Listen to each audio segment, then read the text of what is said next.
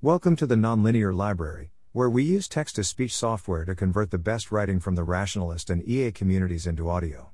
This is The Methods of Rationality, Part 19, Chapter 19 Delayed Gratification, published by Eliezer Yudkowsky. Blood for the Blood God. Skulls for J.K. Rowling. Draco had a stern expression on his face, and his green trimmed robes somehow looked far more formal, serious, and well turned out than the same exact robes as worn by the two boys behind him. Talk, said Draco. Yeah. Talk. You heard the boss. Talk. You two, on the other hand, shut up.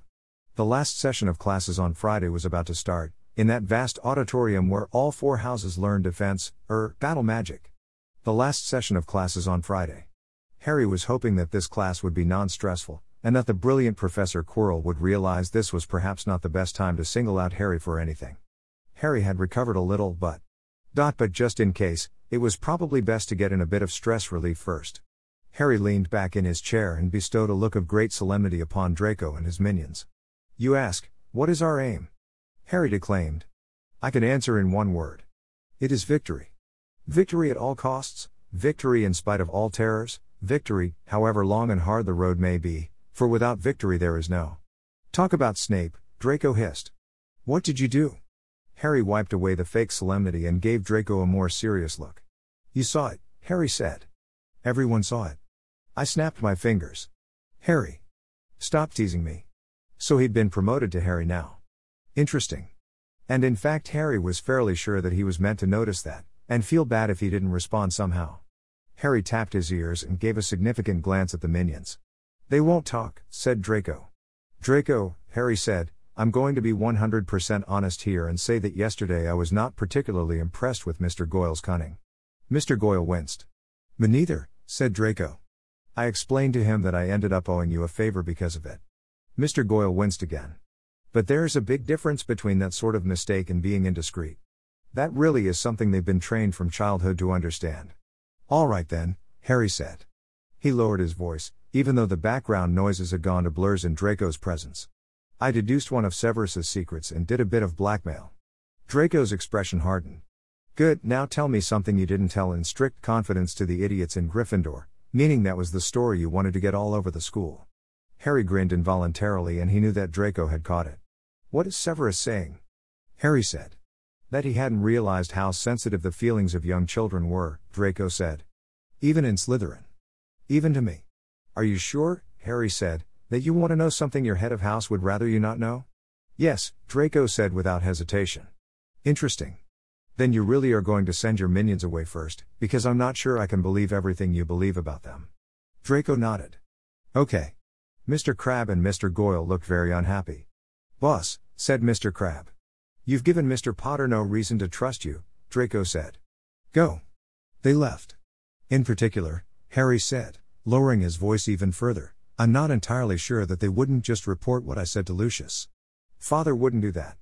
Draco said, looking genuinely aghast. They're mine. I'm sorry, Draco, Harry said. I'm just not sure I can believe everything you believe about your father.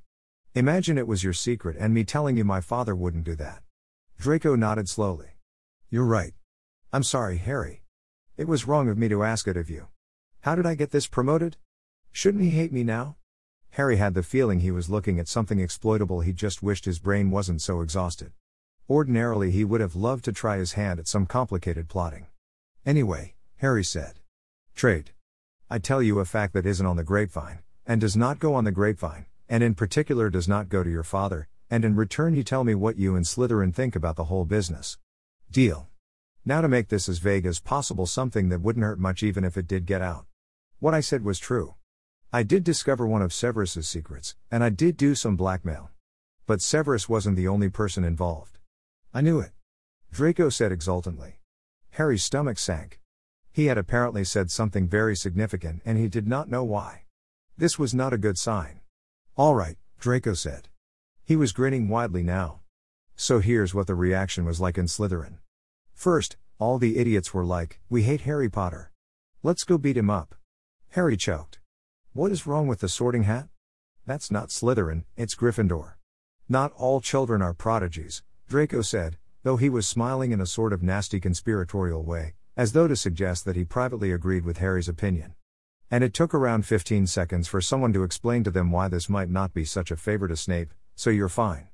Anyway, after that was the second wave of idiots, the ones who were saying, looks like Harry Potter was just another do gooder after all. And then?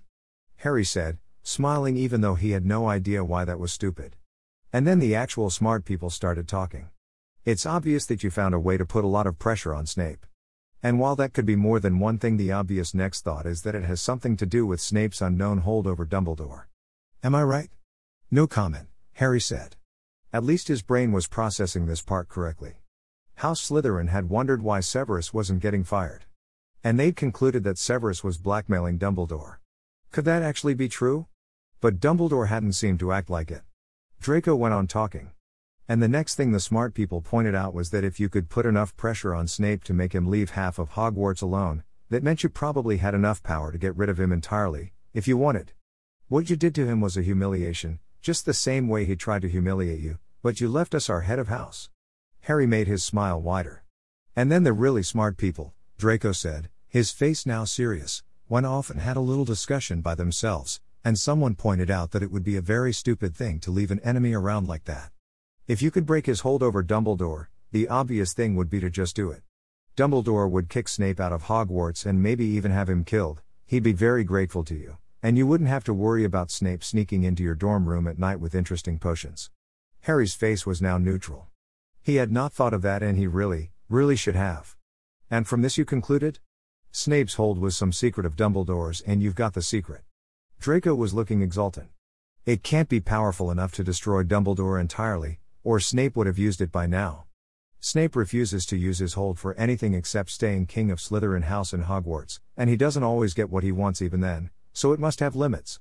But it's got to be really good. Father's been trying to get Snape to tell him for years. And, Harry said, now Lucius thinks maybe I can tell him. Did you already get an owl? I will tonight, Draco said, and laughed.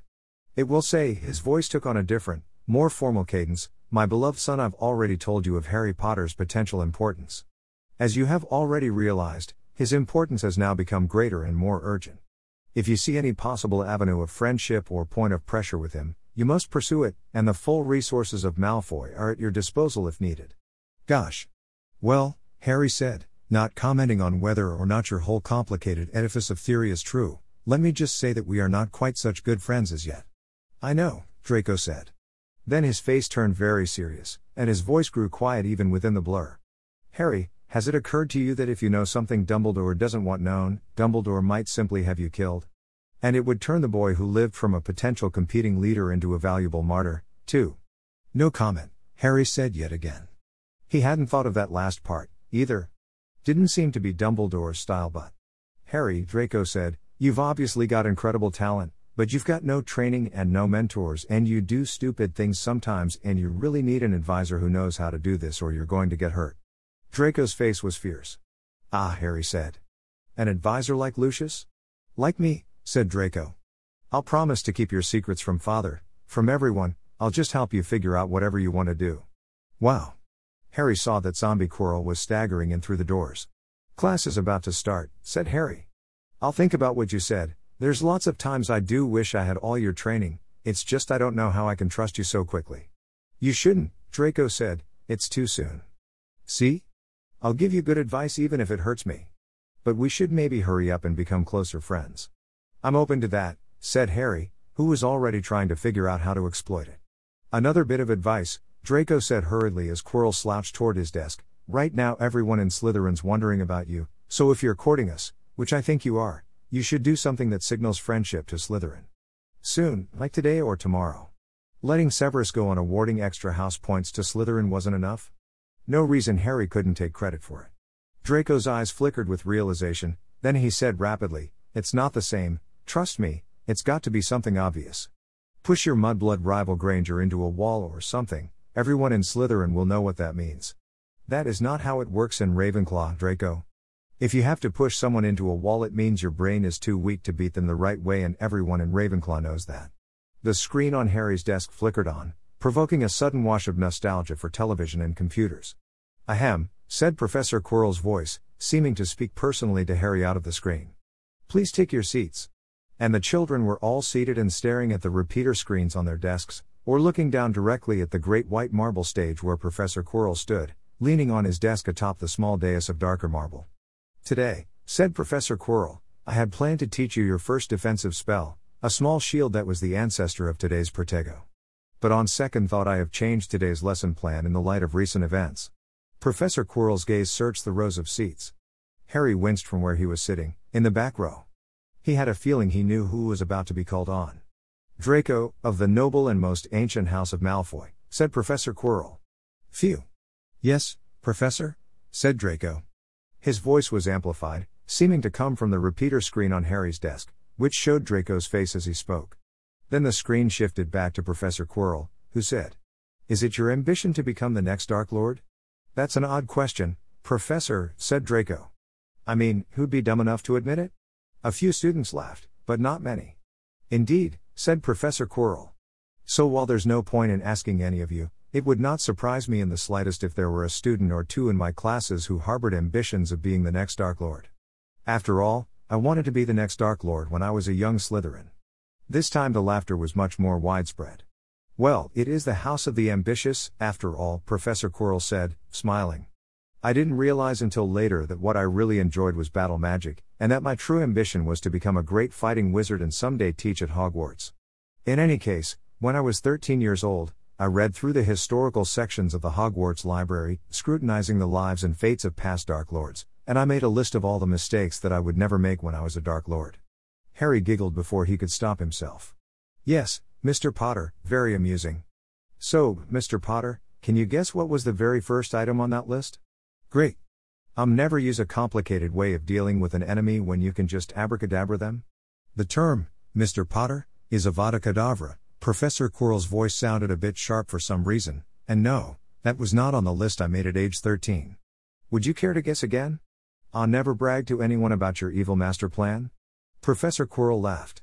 Ah, now that was number two. My, Mr. Potter, have we been reading the same books? There was more laughter, with an undertone of nervousness. Harry clenched his jaw tightly shut and said nothing. A denial would accomplish nothing. But no, the first item was I will not go around provoking strong, vicious enemies. The history of the world would be very different if Mornalive Falkensbane or Hitler had grasped that elementary point. Now, if, Mr. Potter, just if by some chance you harbor an ambition similar to the one I held as a young Slytherin, even so, I hope it is not your ambition to become a stupid Dark Lord. Professor Quirrell, Harry said, gritting his teeth, I am a Ravenclaw and it is not my ambition to be stupid, period. I know that what I did today was dumb. But it wasn't dark. I was not the one who threw the first punch in that fight. You, Mr. Potter, are an idiot. But then so was I at your age. Thus I anticipated your answer and altered today's lesson plan accordingly.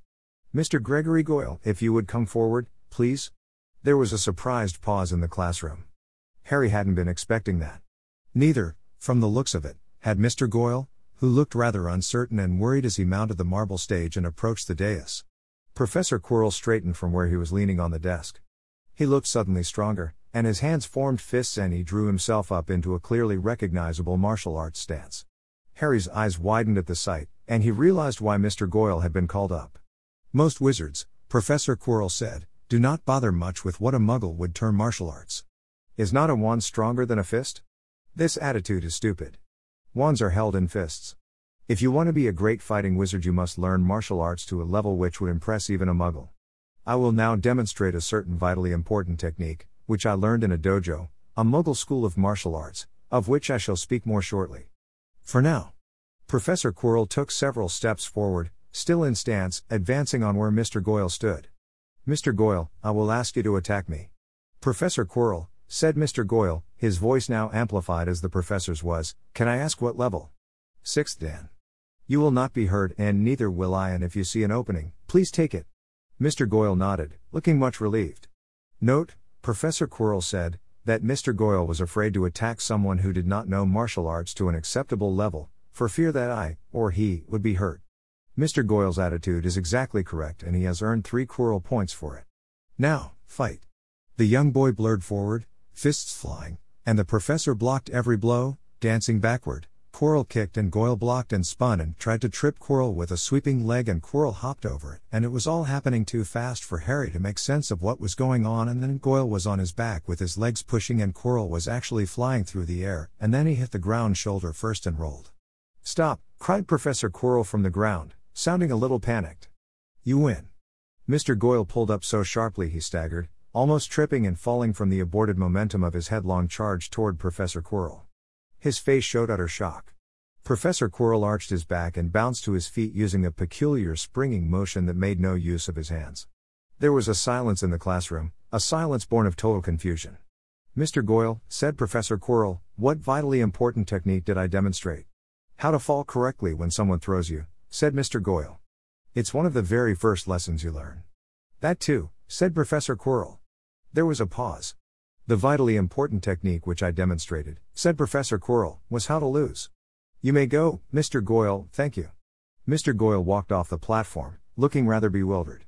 Harry felt the same way. Professor Quirrell walked back to his desk and resumed leaning on it. Sometimes we forget the most basic things, since it has been too long since we learned them. I realized I had done the same with my own lesson plan. You do not teach students to throw until you have taught them to fall. And I must not teach you to fight if you do not understand how to lose. Professor Quirrell's face hardened, and Harry thought he saw a hint of pain, a touch of sorrow, in those eyes. I learned how to lose in a dojo in Asia, which, as any muggle knows, is where all the good martial artists live. This dojo taught a style which had a reputation among fighting wizards as adapting well to magical dueling. The master of that dojo, an old man by muggle standards, was that style's greatest living teacher. He had no idea that magic existed, of course. I applied to study there, and was one of the few students accepted that year, from among many contenders. There might have been a tiny bit of special influence involved. There was some laughter in the classroom. Harry didn't share it. That hadn't been right at all. In any case, during one of my first fights, after I had been beaten in a particularly humiliating fashion, I lost control and attacked my sparring partner. Yikes! Thankfully, with my fists, rather than my magic. The master, surprisingly, did not expel me on the spot. But he told me that there was a flaw in my temperament. He explained it to me, and I knew that he was right. And then he said that I would learn how to lose. Professor Quirrell's face was expressionless. Upon his strict orders, all of the students of the dojo lined up. One by one, they approached me. I was not to defend myself. I was only to beg for mercy. One by one, they slapped me, or punched me, and pushed me to the ground. Some of them spat on me. They called me awful names in their language. And to each one, I had to say, I lose. And similar such things, such as I beg you to stop. And I admit you're better than me. Harry was trying to imagine this and simply failing. There was no way something like that could have happened to the dignified Professor Quirrell. I was a prodigy of battle magic even then. With wandless magic alone, I could have killed everyone in that dojo. I did not do so. I learned to lose. To this day, I remember it as one of the most unpleasant hours of my life. And when I left that dojo eight months later, which was not nearly enough time, but was all I could afford to spend, the master told me that he hoped I understood why that had been necessary. And I told him that it was one of the most valuable lessons I had ever learned. Which was, and is, true. Professor Quirrell's face turned bitter. You are wondering where this marvelous dojo is, and whether you can study there. You cannot. For not long afterward, another would be student came to that hidden place, to that remote mountain. He who must not be named. There was the sound of many breaths being drawn in simultaneously. Harry felt sick to his stomach. He knew what was coming. The Dark Lord came to that school openly, without disguise, glowing red eyes and all. The students tried to bar his way and he simply apparated through. There was terror there, but discipline, and the Master came forth. And the Dark Lord demanded, not asked, but demanded, to be taught. Professor Quirrell's face was very hard. Perhaps the master had read too many books telling the lie that a true martial artist could defeat even demons. For whatever reason, the master refused. The Dark Lord asked why he could not be a student. The master told him he had no patience, and that was when the Dark Lord ripped his tongue out. There was a collective gasp. You can guess what happened next. The students tried to rush the Dark Lord and fell over, stunned where they stood. And then. Professor Quirrell's voice faltered for a moment, then resumed. There is an unforgivable curse, the Cruciatus curse, which produces unbearable pain. If the Cruciatus is extended for longer than a few minutes, it produces permanent insanity. One by one, the Dark Lord crucioed the Master's students into insanity, and then finished them off with the killing curse, while the master was forced to watch. When all his students had died in this way, the master followed. I learned this from the single surviving student, whom the Dark Lord had left alive to tell the tale, and who had been a friend of mine. Professor Quirrell turned away, and when he turned back a moment later, he once again seemed calm and composed. Dark wizards cannot keep their tempers, Professor Quirrell said quietly. It is a nearly universal flaw of the species, and anyone who makes a habit of fighting them soon learns to rely on it. Understand that the Dark Lord did not win that day. His goal was to learn martial arts, and yet he left without a single lesson. The Dark Lord was foolish to wish that story retold. It did not show his strength, but rather an exploitable weakness. Professor Quirrell's gaze focused on a single child in the classroom. Harry Potter, Professor Quirrell said. Yes, Harry said, his voice hoarse. What precisely did you do wrong today, Mr. Potter? Harry felt like he was going to throw up. I lost my temper. That is not precise, said Professor Quirrell. I will describe it more exactly. There are many animals which have what are called dominance contests. They rush at each other with horns, trying to knock each other down, not gore each other. They fight with their paws, with claws sheathed. But why with their claws sheathed? Surely, if they use their claws, they would stand a better chance of winning? But then their enemy might unsheathe their claws as well, and instead of resolving the dominance contest with a winner and a loser, both of them might be severely hurt. Professor Quirrell gaze seemed to come straight out at Harry from the repeater screen. What you demonstrated today, Mr. Potter, is that, unlike those animals who keep their claws sheathed and accept the results, you do not know how to lose a dominance contest. When a Hogwarts professor challenged you, you did not back down. When it looked like you might lose, you unsheathed your claws, heedless of the danger. You escalated, and then you escalated again. It started with a slap at you from Professor Snape, who was obviously dominant over you. Instead of losing, you slapped back and lost 10 points from Ravenclaw. Soon you were talking about leaving Hogwarts. The fact that you escalated even further in some unknown direction, and somehow won at the end, does not change the fact that you are an idiot. I understand, Harry said. His throat was dry. That had been precise. Frighteningly precise. Now that Professor Quirrell had said it, Harry could see in hindsight that it was an exactly accurate description of what had happened. When someone's model of you is that good, you had to wonder whether they were right about other things too, like your intent to kill. The next time, Mr. Potter, that you choose to escalate a contest rather than lose, you may lose all the stakes you place on the table. I cannot guess what they were today. I can guess that they were far, far too high for the loss of 10 house points. Like the fate of Magical Britain. That was what he'd done. You will protest that you were trying to help all of Hogwarts, a much more important goal worthy of great risks. That is a lie. If you had been, I would have taken the slap, waited, and picked the best possible time to make my move, Harry said, his voice hoarse. But that would have meant losing. Letting him be dominant over me. It was what the Dark Lord couldn't do with the master he wanted to learn from. Professor Quirrell nodded. I see that you have understood perfectly. And so, Mr. Potter, today you are going to learn how to lose. I. I will not hear any objections, Mr. Potter. It is evident both that you need this and that you are strong enough to take it. I assure you that your experience will not be so harsh as what I went through, though you may well remember it as the worst 15 minutes of your young life. Harry swallowed. Professor Quirrell, he said in a small voice, can we do this some other time? No, Professor Quirrell said simply.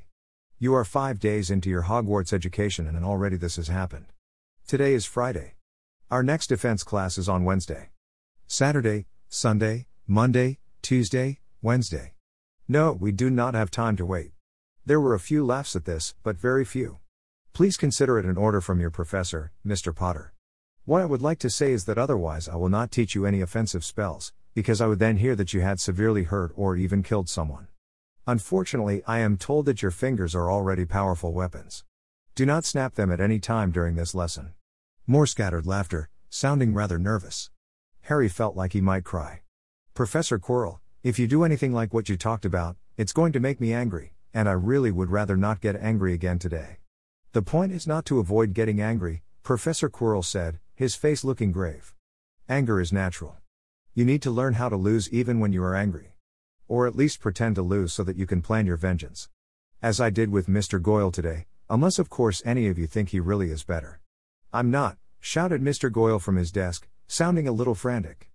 I know you didn't really lose. Please don't plan any vengeances. Harry felt sick to his stomach. Professor Quirrell didn't know about his mysterious dark side. Professor, we really need to talk about this after class. We will, Professor Quirrell said in the tones of a promise. After you learn how to lose. His face was serious. It should go without saying that I will exclude anything which could injure you or even cause you significant pain.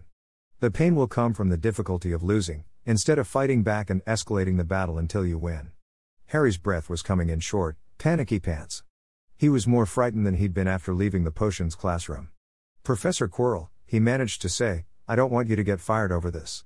I will not be, Professor Quirrell said, if you tell them afterward that it was necessary. And this I trust you to do. For a moment, Professor Quirrell's voice turned very dry.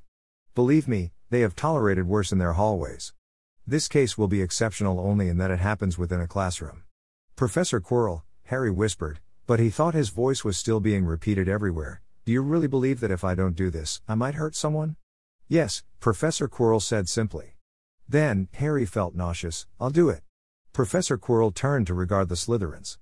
So, with the full approval of your teacher, and in such a fashion that Snape cannot be blamed for your actions, do any of you wish to show your dominance over the boy who lived? Shove him around, push him to the ground, hear him beg for your mercy? Five hands went up. Everyone with your hand raised, you are an absolute idiot. What part of pretending to lose did you not understand? If Harry Potter does become the next Dark Lord, he will hunt you down and kill you after he graduates. The five hands dropped abruptly back to their desks. I won't, Harry said, his voice coming out rather weakly. I swear never to take vengeance upon those who helped me learn to lose. Professor Quirrell, would you please stop that? Professor Quirrell sighed. I am sorry, Mr. Potter. I realize that you must find this equally annoying whether you intend to become a Dark Lord or not. But those children also had an important life lesson to learn. Would it be acceptable if I awarded you a Quirrell point in apology? Make it two, Harry said. There was a current of surprised laughter, diffusing some of the tension. Done, Professor Quirrell said. And after I graduate, I'm going to hunt you down and tickle you. There was more laughter, although Professor Quirrell didn't smile. Harry felt like he was wrestling an anaconda, trying to force the conversation through the narrow course that would make people realize he wasn't a Dark Lord after all. Why was Professor Quirrell so suspicious of him? Professor, said Draco's unamplified voice. It is also not my own ambition to become a stupid Dark Lord. There was a shocked silence in the classroom. You don't have to do this. Harry almost blurted out loud, but checked himself in time. Draco might not wish it known that he was doing this out of friendship for Harry or out of the desire to appear friendly. Calling that a desire to appear friendly made Harry feel small and mean. If Draco had intended to impress him, it was working perfectly. Professor Quirrell was regarding Draco gravely. You worry that you cannot pretend to lose, Mr. Malfoy? That this flaw which describes Mr. Potter also describes you? Surely your father taught you better. When it comes to talking, maybe, said Draco, now on the repeater screen. Not when it comes to being shoved around and pushed to the ground. I want to be fully as strong as you, Professor Quirrell. Professor Quirrell's eyebrows went up and stayed up. I am afraid, Mr. Malfoy, he said after a time, that the arrangements I made for Mr. Potter, involving some older Slytherins who will be told afterward how stupid they were, would not carry over onto you. But it is my professional opinion that you are already very strong. Should I hear that you have failed, as Mr. Potter failed today, I will make the appropriate arrangements and apologize to you and whomever you have hurt. I do not think this will be necessary, however. I understand, Professor, said Draco. Professor Quirrell looked over the class. Does anyone else wish to become strong? Some students glanced around nervously. Some, Harry thought from his back row, looked like they were opening their mouths but not saying anything. In the end, no one spoke. Draco Malfoy will be one of the generals of your year's armies, said Professor Quirrell, should he deign to engage in the after school activity. And now, Mr. Potter, please come forward. Yes, Professor Quirrell had said, it must be in front of everyone, in front of your friends, because that is where Snape confronted you and that is where you must learn to lose. So now the first year watched. In magically enforced silence, and with requests from both Harry and the professor not to intervene. Hermione had her face turned away, but she hadn't spoken out or even given him any sort of significant look, maybe because she'd been there in potions too. Harry stood on a soft blue mat, such as might be found in a muggle dojo, which Professor Quirrell had laid out upon the floor for when Harry was pushed down. Harry was frightened of what he might do. If Professor Quirrell was right about his intent to kill. Harry's wand lay on Professor Quirrell's desk, not because Harry knew any spells that could defend him, but because otherwise, Harry thought, he might have tried to jam it through someone's eye socket. His pouch lay there, now containing his protected but still potentially fragile time turner. Harry had pleaded with Professor Quirrell to transfigure him some boxing gloves and lock them on his hands. Professor Quirrell had given him a look of silent understanding, and refused. I will not go for their eyes, I will not go for their eyes, I will not go for their eyes, it would be the end of my life in Hogwarts, I'll be arrested, Harry chanted to himself, trying to hammer the thought into his brain, hoping it would stay there if his intent to kill took over. Professor Quirrell returned, escorting 13 older Slytherins of different years. Harry recognized one of them as the one he'd hit with a pie. Two others from that confrontation were also present. The one who'd said to stop, that they really shouldn't do this, was missing. I repeat, Professor Quirrell said, sounding very stern, Potter is not to be really hurt. Any and all accidents will be treated as deliberate. Do you understand? The older Slytherins nodded, grinning. Then please feel free to take the boy who lived down a few pegs, Professor Quirrell said, with a twisted smile that only the first years understood. By some form of mutual consent, the pie target was at the front of the group. Potter, said Professor Quirrell, meet Mr. Peregrine Derrick. He is better than you and he is about to show you that. Derrick strode forward and Harry's brain screamed discordantly, he must not run away, he must not fight back. Derrick stopped an arm's length away from Harry. Harry wasn't angry yet, just frightened. And that meant he beheld a teenage boy fully half a meter taller than himself, with clearly defined muscles, facial hair, and a grin of terrible anticipation. Ask him not to hurt you, Professor Quirrell said. Perhaps if he sees that you're pathetic enough, he'll decide that you're boring and go away. There was laughter from the watching older Slytherins. Please, Harry said, his voice faltering, don't hurt me. That didn't sound very sincere, said Professor Quirrell. Derrick's smile widened. The clumsy imbecile was looking very superior and. Dot Harry's blood temperature was dropping. Please don't hurt me, Harry tried again. Professor Quirrell shook his head. How in Merlin's name did you manage to make that sound like an insult, Potter? There is only one response you can possibly expect from Mr. Derrick. Derrick stepped forward deliberately and bumped into Harry.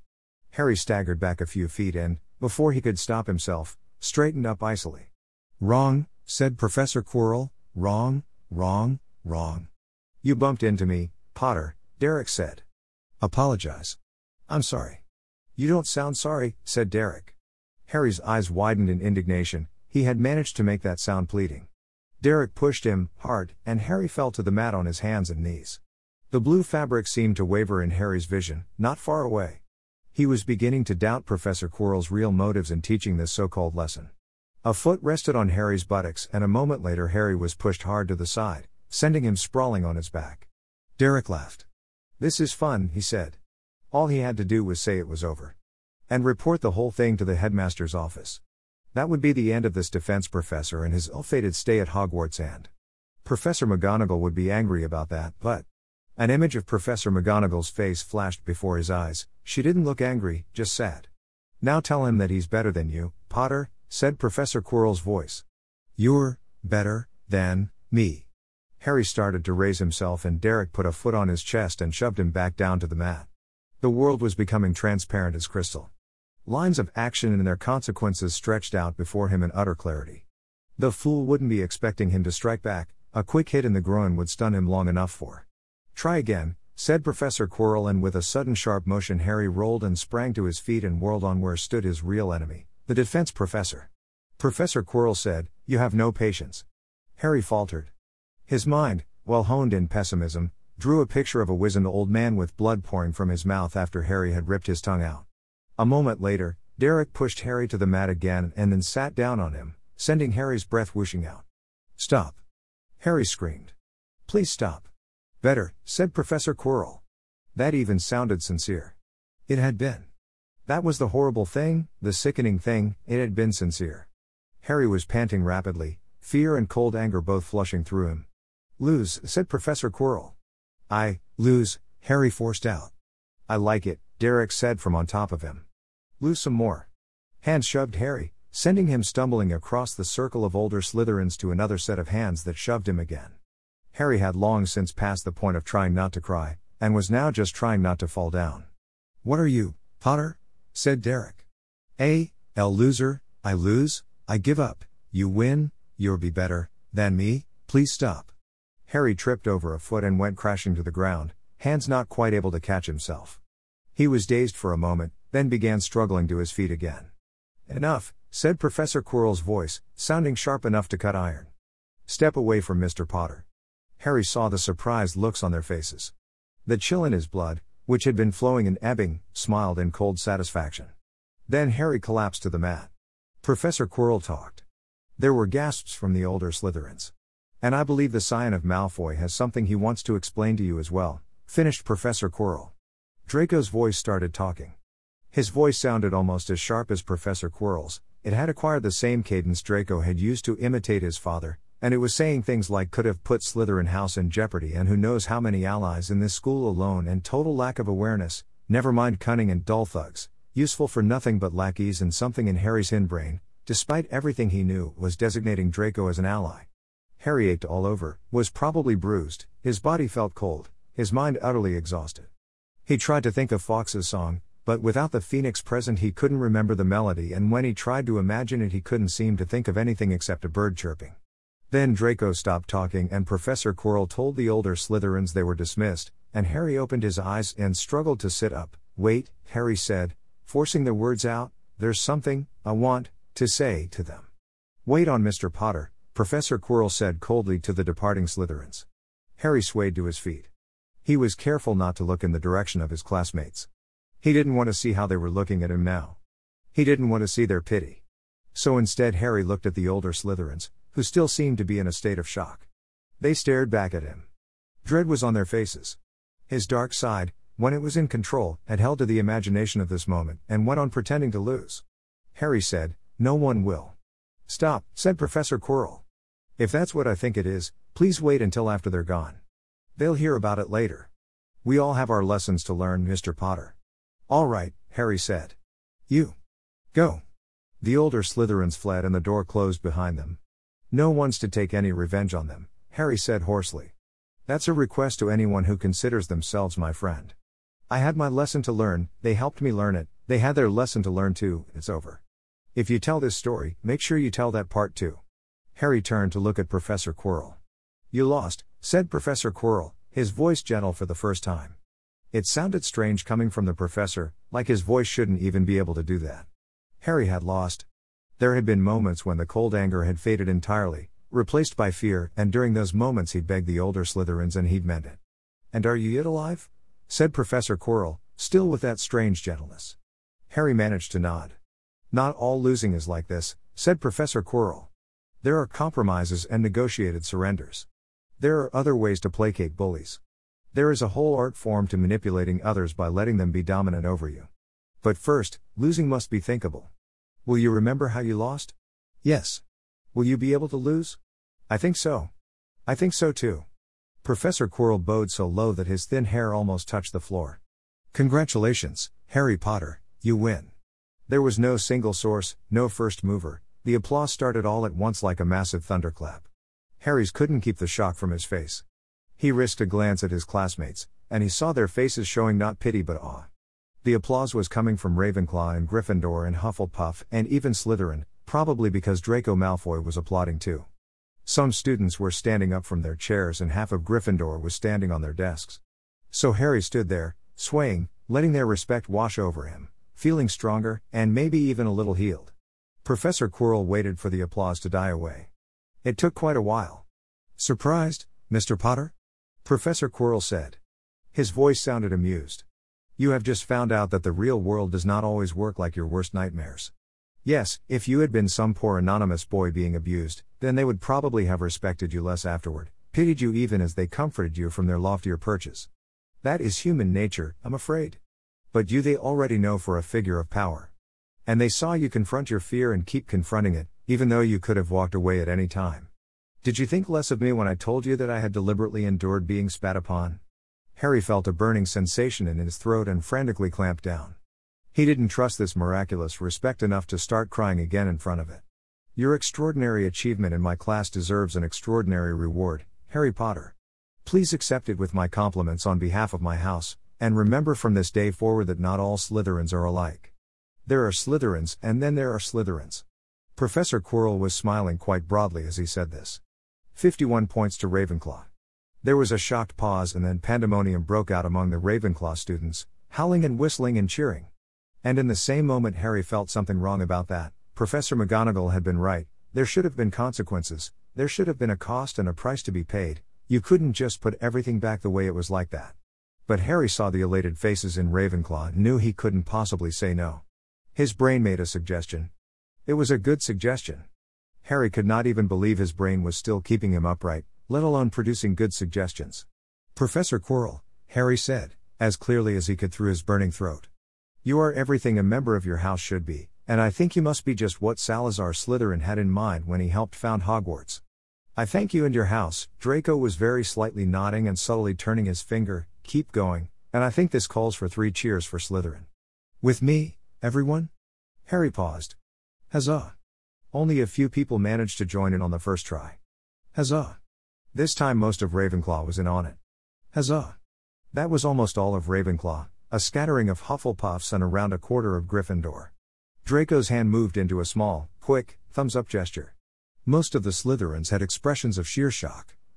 A few were staring at Professor Quirrell in wonder. Blaise Zabini was looking at Harry with a calculating, intrigued expression. Professor Quirrell bowed. Thank you, Harry Potter, he said, still with that broad smile. He turned to the class. Now, believe it or not, we still have an hour left in this session, and that is enough to introduce the simple shield. Mr. Potter, of course, is going off and taking a well earned rest. I can. Idiot, Professor Quirrell said fondly. The class was already laughing.